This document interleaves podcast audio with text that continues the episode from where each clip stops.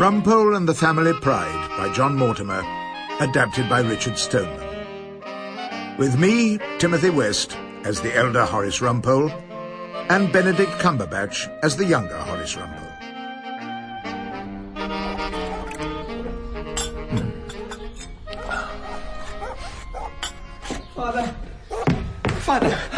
Come quickly. When I've had my breakfast. A Body. There's a body in the lake. Jonathan, if this is yet another An of your... old, an, o- an old lady. She's dead. That old lady was about to lead young Rumpole up north to Yorkshire.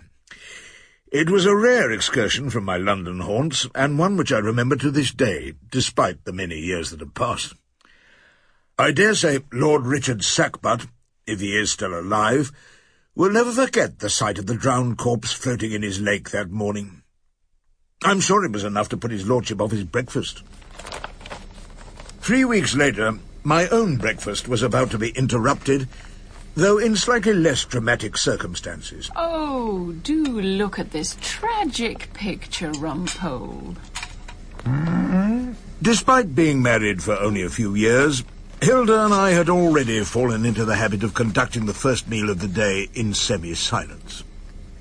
Semi in the sense that I remained silent, while Hilda insisted on reading out titbits from such fascinating journals as Coronet magazine.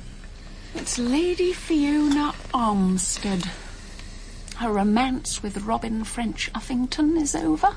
Unable to feign interest of any kind, I replied with a comment on the committal papers I was reading for a case in the Thames Magistrates' Court. Mr. Wally Wilkinson has confessed to the murders of three young men in Southwark. Lord Luxter's put on weight. No, please, Hilda, do you actually know any of these people? You can read all about them in Debbie's diary. You can read all about them. I have no intention of ever doing so.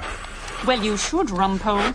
Then you might learn about gracious living. Oh. You might lose the habit of blowing on your tea to cool it down. I'm in a hurry. Do you expect me to fan my tea with my hat? No, I expect. Oh, look. It's Sackbut Castle. Is it really? How fascinating. The 17th Baron Sackbut occupies the private wing with his second wife, Rosemary, née Whiston. Whiston, Rumpole. Whiston. Am I supposed to know this woman? You do know a Whiston. Do I? I'm sure I remember. What's my name? She who must. I mean, Hilda. Hilda what? Hilda Rumpole, since we got married. Oh, and before that. Oh, I see. It was Whiston. Your Hilda née Whiston. Whiston who once was no more.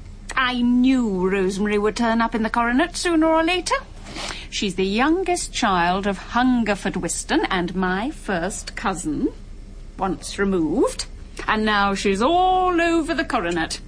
Isn't that so very exciting, Rumpole? I'll try to get Wally released. Ah, no bloodstains on his clothes. Nothing I can get my teeth into. I'm sure no one at Sackbut Castle eats breakfast wearing a hat. In the far-off days of 1956, there were hats aplenty in the canteen of the Thames Magistrates' Court. Even my colleague from Chambers, Liz Probert, kept her wig on as she sipped her cup of coffee. Oh, come on, Rumpole. You're not going to object, are you? If I'm on my feet, I'll probably be objectionable in some way or another. On what grounds can you possibly apply for Wally's release? Ask not what I'm going to do, Miss Probert. Just watch me in court. I fought that committal for three days in court, but I knew it was a hopeless case. After Wally was sent for trial, I came out of court to find a victorious Liz Probert sitting on a bench in the entrance hall, looking rather disconsolate. I tried to cheer her up. Bravo! You won the day. Next step, the Old Bailey. I suppose so. A sad little sigh was not what I was used to from this radical Welsh firebrand. I inquired after her ongoing, off-going boyfriend. Have you seen Dave Inchcape lately? We're co-defending in affray together, and I'd like I've no idea where Dave bloody Inchcape is.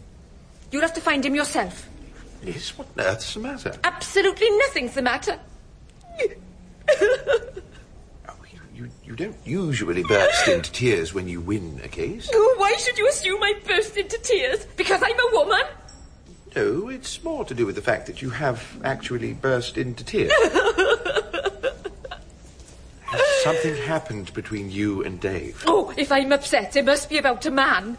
Men are the only things women have got to be upset about, aren't they? Hanky? Thank you.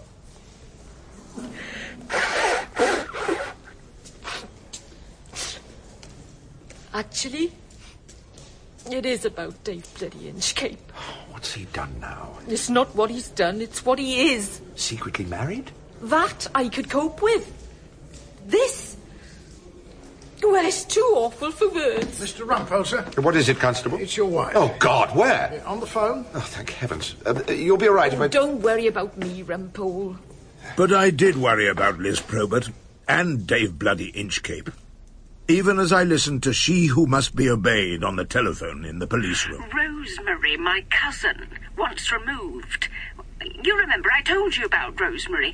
Well, she wants us to pop up for the weekend to Sackbut Castle.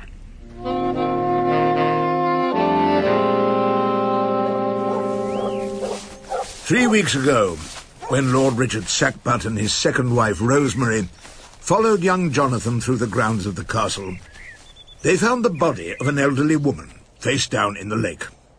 A large string bag was attached to her wrist. Photographs taken at the scene showed a broad-cheeked face which might once have been pretty. The police, the ambulance, the pathologist, and Lord Sackbut gathered at the castle, where they were joined by Dr. Hugo Swaby, the local coroner. Good morning, my lord. I thought it best to get my inquiries going as soon as possible. Have you seen the body? Of course I have, Swaby. My son found the woman dead. He called me out to the lake. What more do you need? I'm afraid I need to know if it's anyone you recognize. Of course it's not. Stupid bloody question. Sackbut Castle was built to defend a large area of North Yorkshire. It had been besieged three times during the Wars of the Roses. After that, it remained peaceful, until the 17-year-old Jonathan Sackbut, on holiday from Eton, took the family Labrador for an early run by the lake. As we staggered from the taxi into the main hall of Sackbut Castle, an attendant stepped forward. Leave your luggage there. The oh. rest of the party's gone upstairs. We climbed the wide stone staircase and found ourselves in a great hall with narrow windows. Bare of furniture except for suits of armour, brutal-looking weapons arranged in great circles on the walls. In the distance, we saw a group of people, and a man in a dark suit who was waving to us. Over here, my party. Why is he calling us my party, Rumpole? All right, everybody. So, uh, looking through here, you'll get a good view of the East Tower. Is the family about? I'm sorry, madam. Are they here? The Sackbuts? Um, well, I believe Lord and Lady Sackbut are in residence at the moment. Uh, they occupy the East Wing, which was built in 1592. This way, Rumpole. Madam, no! That part of the castle is not open to the public. We are not the public. In a drawing room upstairs, high windows opened onto the terrace of the castle. A pale boy was sitting alone in a window seat, reading a book. Hello. We are the Rumpoles. I believe Rosemary's expecting. She's not here. There's only me. Are you Jonathan? Well, I'm Hilda Rumpole, and this is my husband. Horace Rumpole, pleased to meet you. I'm Rosemary's cousin. Once removed. So we're related. You and I, in, in, in a manner of. Hilda! Is that you? Oh, Rosemary, there you are. Oh, hello. Oh, and, and, and you must be Horace. I fear I have no alternative. Oh, Jonathan, I, I hope you've been entertaining the Rumpoles. Not really. I'm going to my room, trying to get some privacy. Ah. Sorry about Jonathan. Let's see if we can't rustle up some refreshments. Oh. You know, Rosemary, it was so funny when we arrived. They treated us like members of the public. W- wasn't it funny, Rumpole? Hilarious. Would you like a cup of tea, Horace? Only if you have nothing in the nature of a bottle of red. Rumpole! No, no, Hilda. Let Horace have a drink. If he needs one. You must be exhausted after all those splendid cases you do. Splendid cases? Daddy saw you in action at the Old Bailey, said you were absolutely superb. Well, I can be rather magnificent at times. Daddy told us in the courtroom nobody dares say boo to Rumpole. Hmm. In the courtroom, perhaps?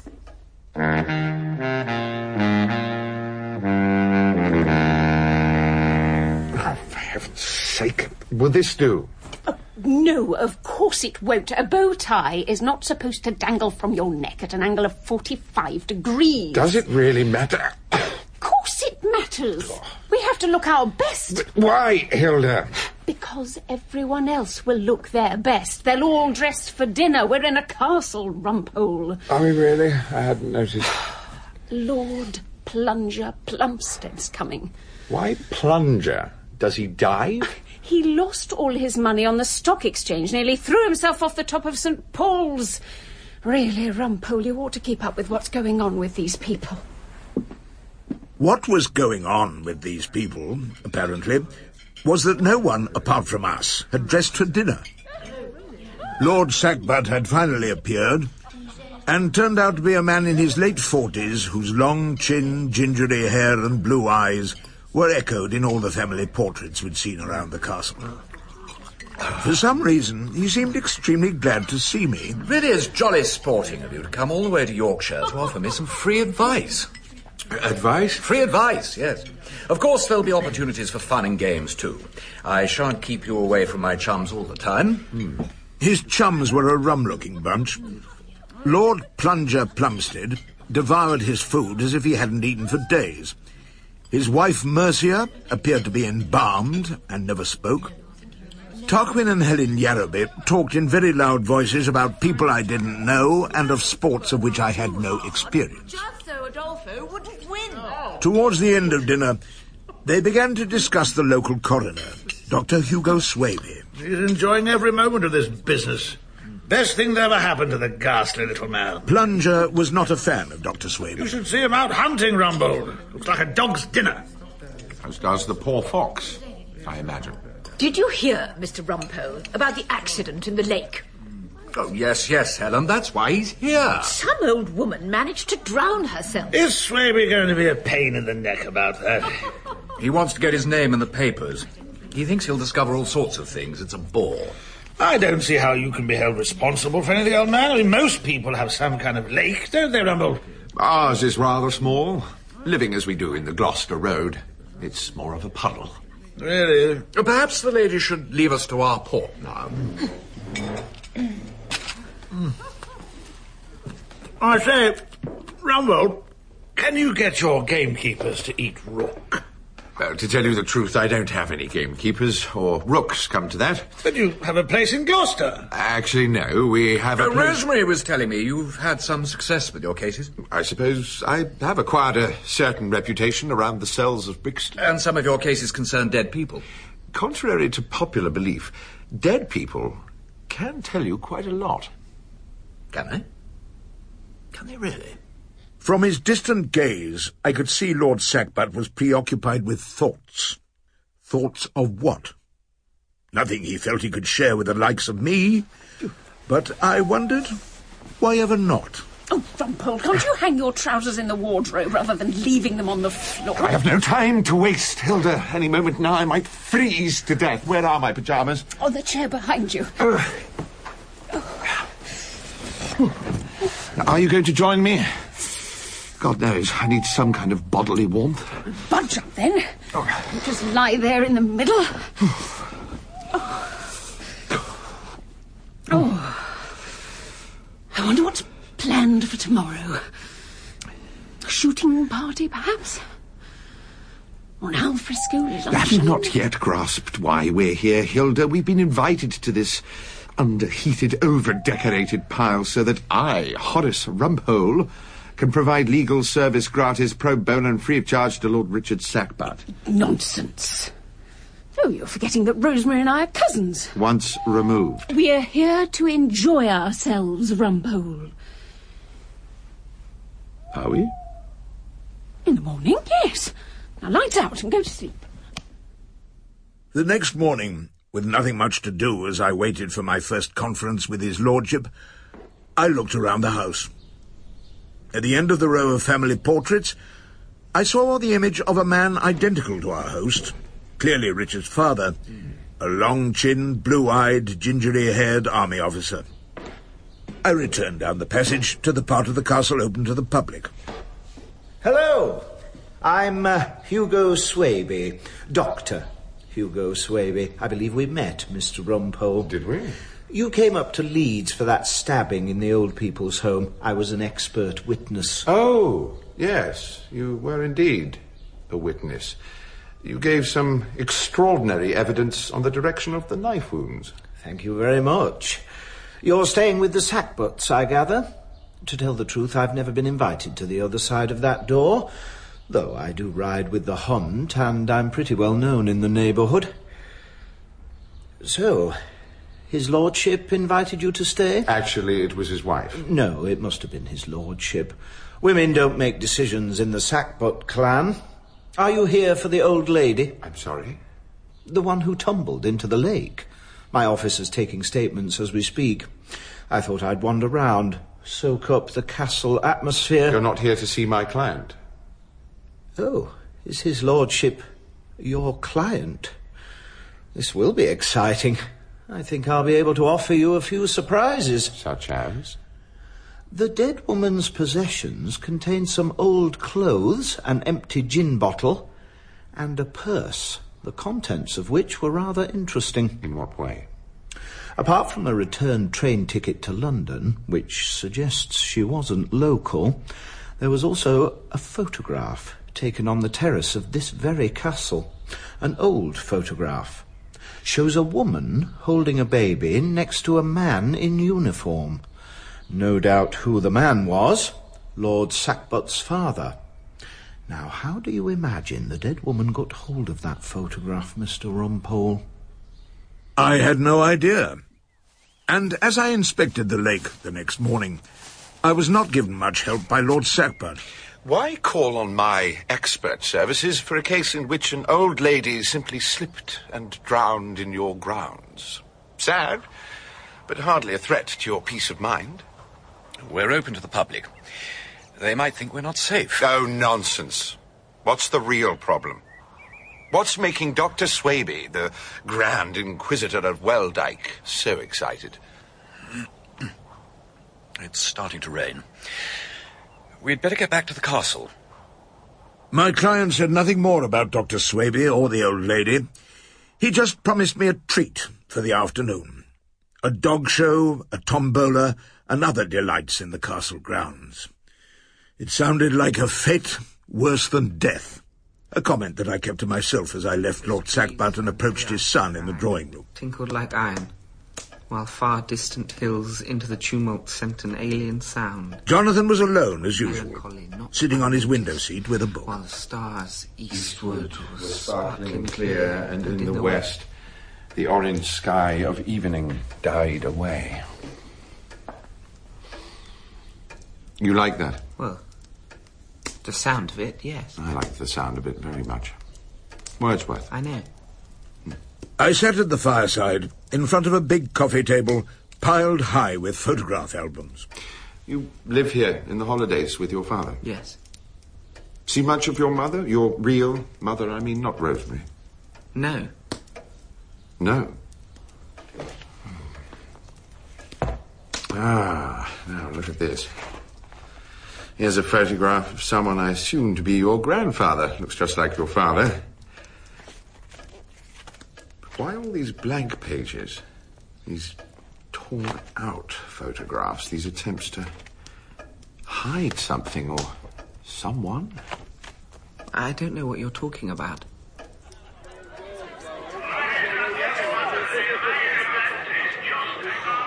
stalls and tents of the fete were set out on a patch of grass under the east tower.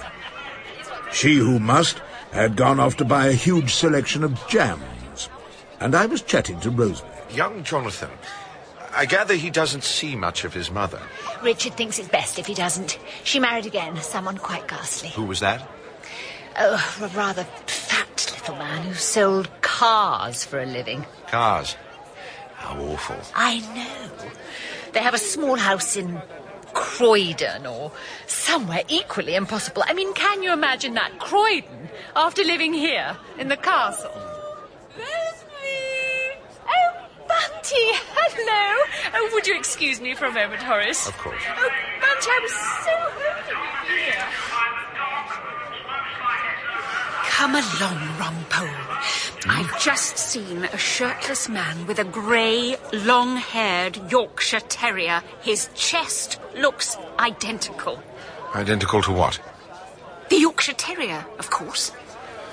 She's alive and well and living in Croydon. Who is? Richard's first wife. I knew it wasn't her they found in the lake. The dead body was far too old Do to be... look at that ugly woman with the Pekingese. She deserves to go home with something. In the end, the prize went to Plunger and his bull terrier. Jolly well done, sir. Yes, yes, no need to make a fuss. No, I think we should. Raise a glass, toast your success. Hmm. That beer tent over there looks like a suitable venue for a quiet celebration. Amazing the way dogs can look so much like their owners. Quite. In the same way men grow up to be reproductions of their fathers. Oh, you think so? Well, I suppose Richard is the spitting image of his father. Did you know Richard's mother? Hmm. It always seemed a perfectly nice woman. A bit affected, perhaps. I remember she used to call Richard Le Petit Richard. a sort of funny French accent. What was her name? Richard's mother. Um, uh, Margaret, yes. Uh, we called her Maggie. And what happened to Maggie? Maggie? Oh, she died. I suppose I must have been nine. After dinner that night, Rosemary and Hilda left the men to sip some sickly port by ourselves. The message came through. The headmaster wants to see you in his study after prayers. He told me to close the door, sit down, and then. I'm afraid your mother's dead. Did your headmaster or your father tell you how your mother died? No. I heard vague rumours that she might have gone to France, and then she just passed away. You believed your father? That your mother was dead? Of course. Hmm.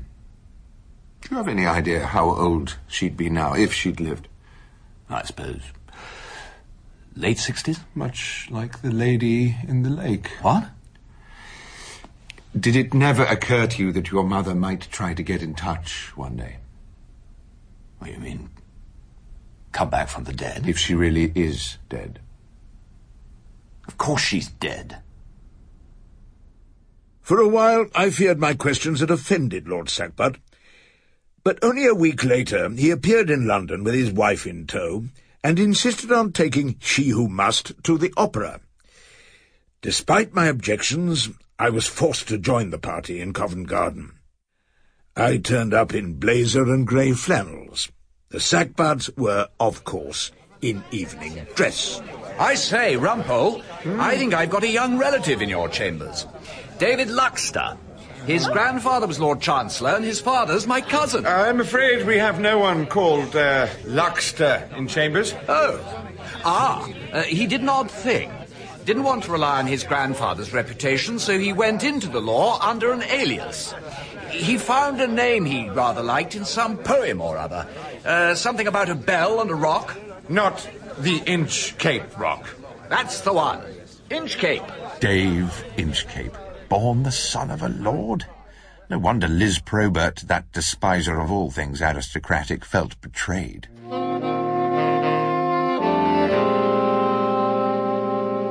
Mr. Cursiter had been the Sackbut family solicitor for thirty-eight years. When I spoke to him on the telephone, the timbre of his voice suggested he hadn't enjoyed a single one of them. Tell me, Mr. Cursitor, were you ever privy to information that confirmed the death of Lord Sackbut's mother? Yes? When the previous Lord Sackbut died, if Richard's mother had still been alive, would you have expected her to make some claim against the estate? Oh, no. Lord Sackbut, Richard's father, started divorce proceedings long before his wife ran off with her man friend. Oh, I see. The case went through undefended. Oh. When Lord Sackbut died, if Richard's mother had been alive, which she wasn't, she had no claim to anything. Uh, who was this man friend she ran off with? Some kind of waiter. Oh. French. There were rumors they were living in Paris. Paris? Rumors he died, rumors Richard's mother came back to England. Hmm. But that's all they were. Just rumors. Even so, Mr. Cursitor, I wonder if you'd be so kind as to place an advertisement for me in the Times. And the Daily Telegraph. Deceased in situ and then post-mortem. I concluded there was no sign... In a coroner's court, edema, nor could I the coroner calls for witnesses and asks the questions. If I can just stop you there for a moment, Dr. Malkin. Dr. Swaby was putting a pathologist called Malkin through his paces. Can you please use layman's language? I was merely trying to say that the deceased, the dead woman, was in her late 60s or early 70s in poor general health.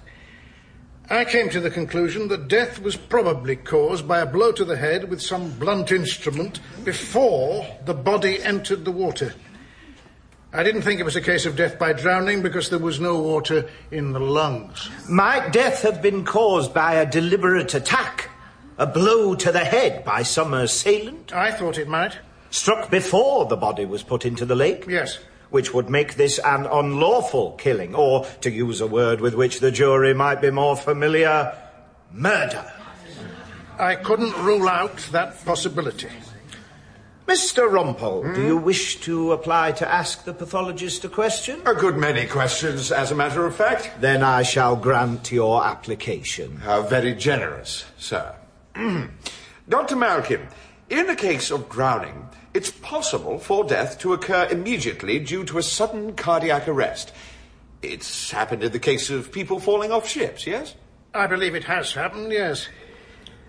Such deaths have often occurred with drunken sailors. They fall off the deck and the alcohol produces a state of hypersensitivity to sudden and unexpected contact with water. It may do so. The dead lady in question had an almost empty bottle of gin in her possession. Hmm. Yes. So it remains a possibility, does it not, that she met her death by drowning? It is a possibility, yes. Dealing with the blow to the head, this was a particularly steep bit of bank with a number of branches and tree stumps, on some of which traces of blood were found. Yes. Can you rule out the possibility that this old lady, having drunk rather more gin than was good for her, slipped and fell into the lake, striking her head on one of those tree stumps as she fell? I, I can't rule that out altogether. Thank you. Seems at last we have reached a sensible interpretation of the facts. Dr. Dr. Malkin... Malkin, we gather from your evidence that this blow to the head might have been accidental or it might have been deliberate. Is that right? Quite right, sir. You, of course, didn't go into the circumstances in which someone might have had a motive for causing the death of this old lady. I object to that question. How can Dr. Malkin possibly answer it? He can't, Mr. Rumpole. That will be the subject of the next part of my investigation, and I know you will wish to help me with it. Dr. Malkin, thank you. We would now like to ask Mr. Saggers a few questions. Mr. Saggers was the attendant at the west gate of Sackbut Castle, who took charge of our luggage when we first arrived. God, He was a solid Yorkshire man, clearly reliable, and he turned out to be a devastating witness. Mr. Saggers, the lady in that photograph, do you recognise her at all? I do recognise the lady, Your Worship. The day before they found her, she came up to the castle entrance and asked to go inside. I asked her for the entrance fee. She said she'd got no money and his lordship would want to see her for free. So I told her to bugger off. And did she? Well, Did she depart? I saw her walking away, yes. At what time? Half past three, just before my tea break. Then, as I was passing the formal gardens, I saw them. You saw who? The old lady and his lordship. What were they doing? Just talking. I watched for a bit, then I went in for my tea. Very sensible. Have you any questions, Mr. Rumpole? If you'd be so kind as to allow a further application. Of course. I really am much obliged. Mr. Saggers, before you went for your tea break, how long did you see those two people together? Half a minute. Could you actually see Lord Sackbut's face? Could you see it clearly? It was definitely his lordship. Would you at least accept the possibility that you might have been mistaken? No, Mr. Rumpole. I won't accept that possibility. I know what I saw. Preparing for bed in Sackbut Castle, I voiced my fears to she who must. Richard's going to lie in court tomorrow. I think he spoke to the old lady by the lake, but he's going to say he didn't. Richard wouldn't do that. Why not? Because he's a lord? Because he lives in a castle? People have been telling lies here since the Wars of the Roses. Telling lies and locking up their wives or tearing their wives' photographs out of the family albums. Behaving like that because. because their fathers behaved like that. Finished? Good. Lights out.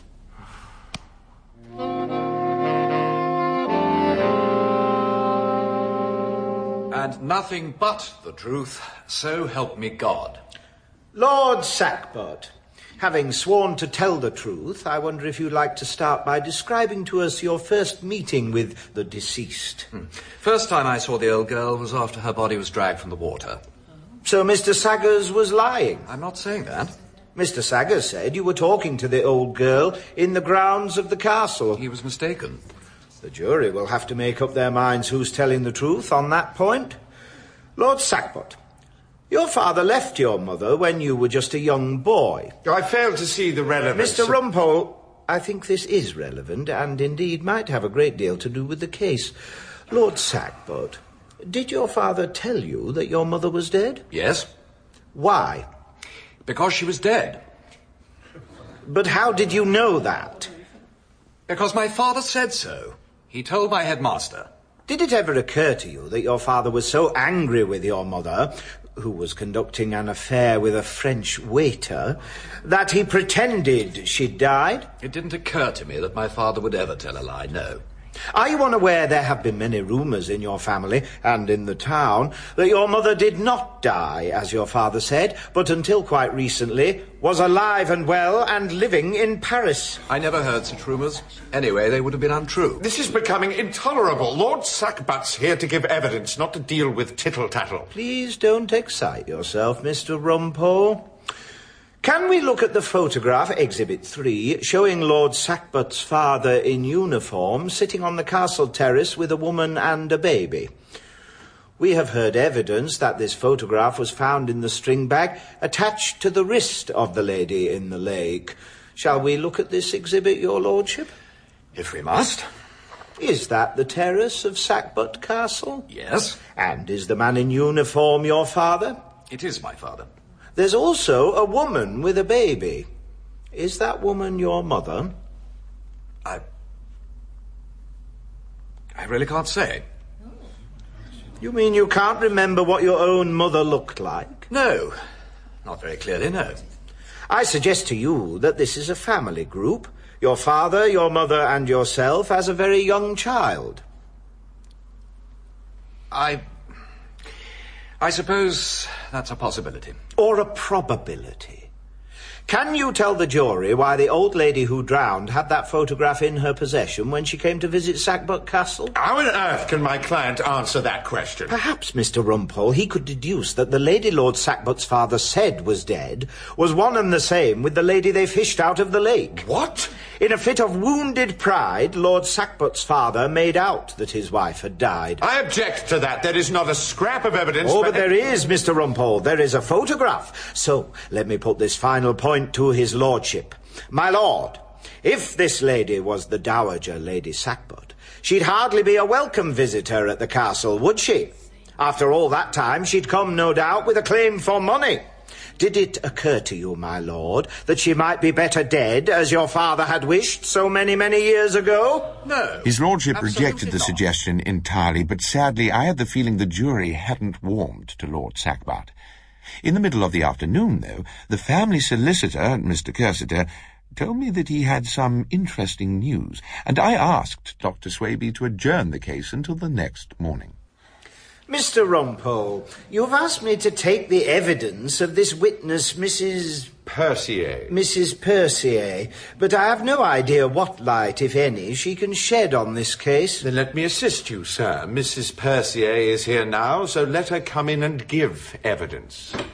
The door of the courtroom opened, and a woman dressed in black, fair hair touched in grey, entered the witness box. It may help us all if I explain straight away that Percier was not always the surname of this witness. What was your name before you married Mr. Percier, Mrs. Percier?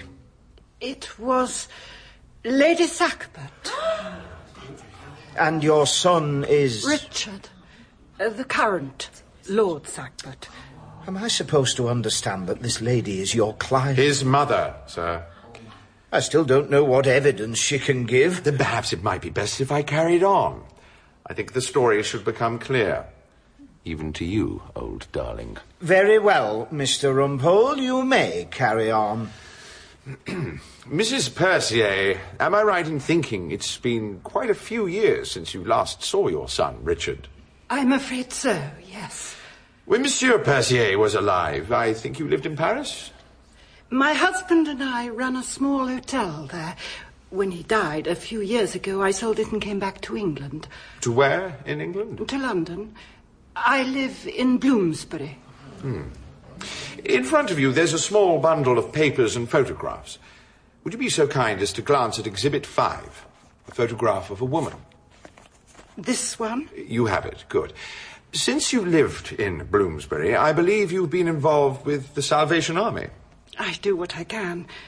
Some money, a little time, nothing very much. But you've helped to find beds for people with no homes to go to. A few. Including the woman in the photograph you're holding?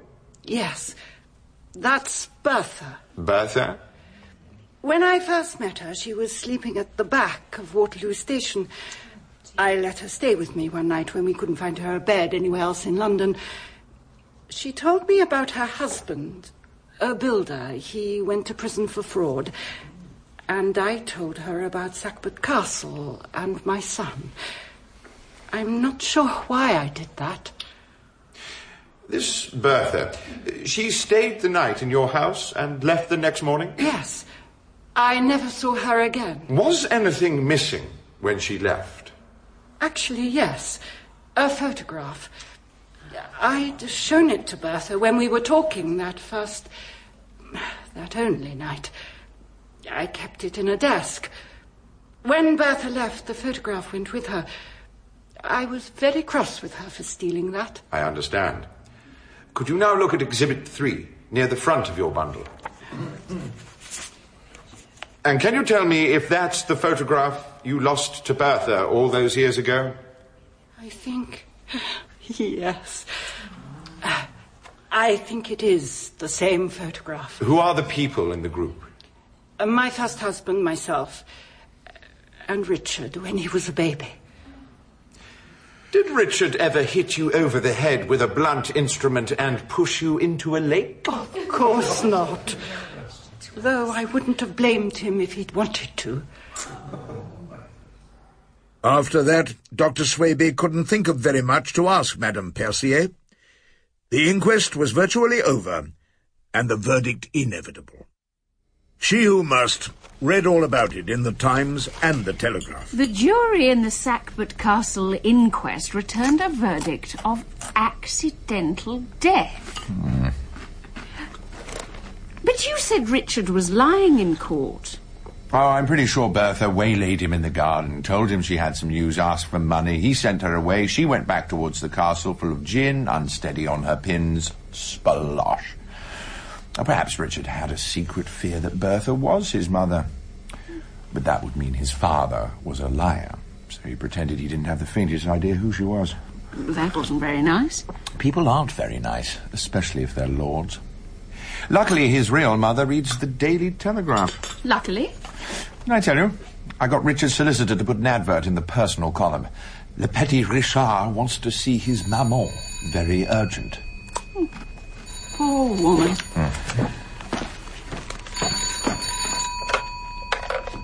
The Rumpole residence? Ah, Miss Probert, how are you today? Oh, really? Why is that? The call was from Liz Probert. I see. She was off to court early and wanted to let me know that the prosecution was offering no evidence against Wally Wilkinson. Well, thanks for letting me know. Um, can I buy you a drink this evening? There's something I'd like to discuss. Yes? Oh, good. See you then.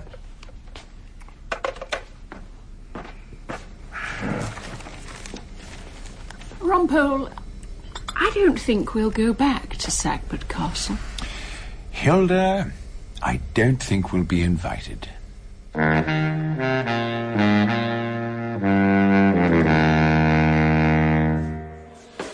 Here we are, Liz.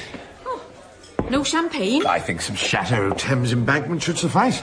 Aren't we celebrating your client's acquittal? We are discussing your boyfriend, Dave Bloody Inchcape. He's my ex-boyfriend, and I've absolutely nothing to say about the bastard. Liz, I'm aware of his alias, the Honourable David Luxter. The honourable. It's disgusting when there's kids in my old village walking to school without shoes. And you think the Honourable David Luxter had it easy? Of course he did. You're wrong. He was cursed with having Lord Luxter as a grandfather. David was a deprived child. Oh, what? They're all deprived, Liz. All the lords and ladies and marquises of whatnot. They turn their sons out of the home at a tender age. They put them into the care of some sort of borstal like Eton.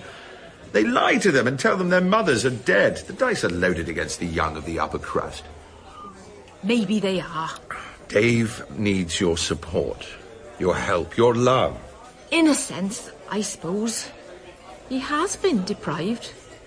Life. It's not really fair, is it, Rumpole? Liz, have you only just realised? Fair seed time had my soul, and I grew up, fostered alike by beauty and by fear. Much favoured in my birthplace. You drunk already, Rumpole? I'm reciting Wordsworth, a favourite poet of the Honourable Jonathan Sackbut, a boy born into wealth and privilege, with as much chance of finding true happiness as, well, as the rest of us poor sods. Cheers.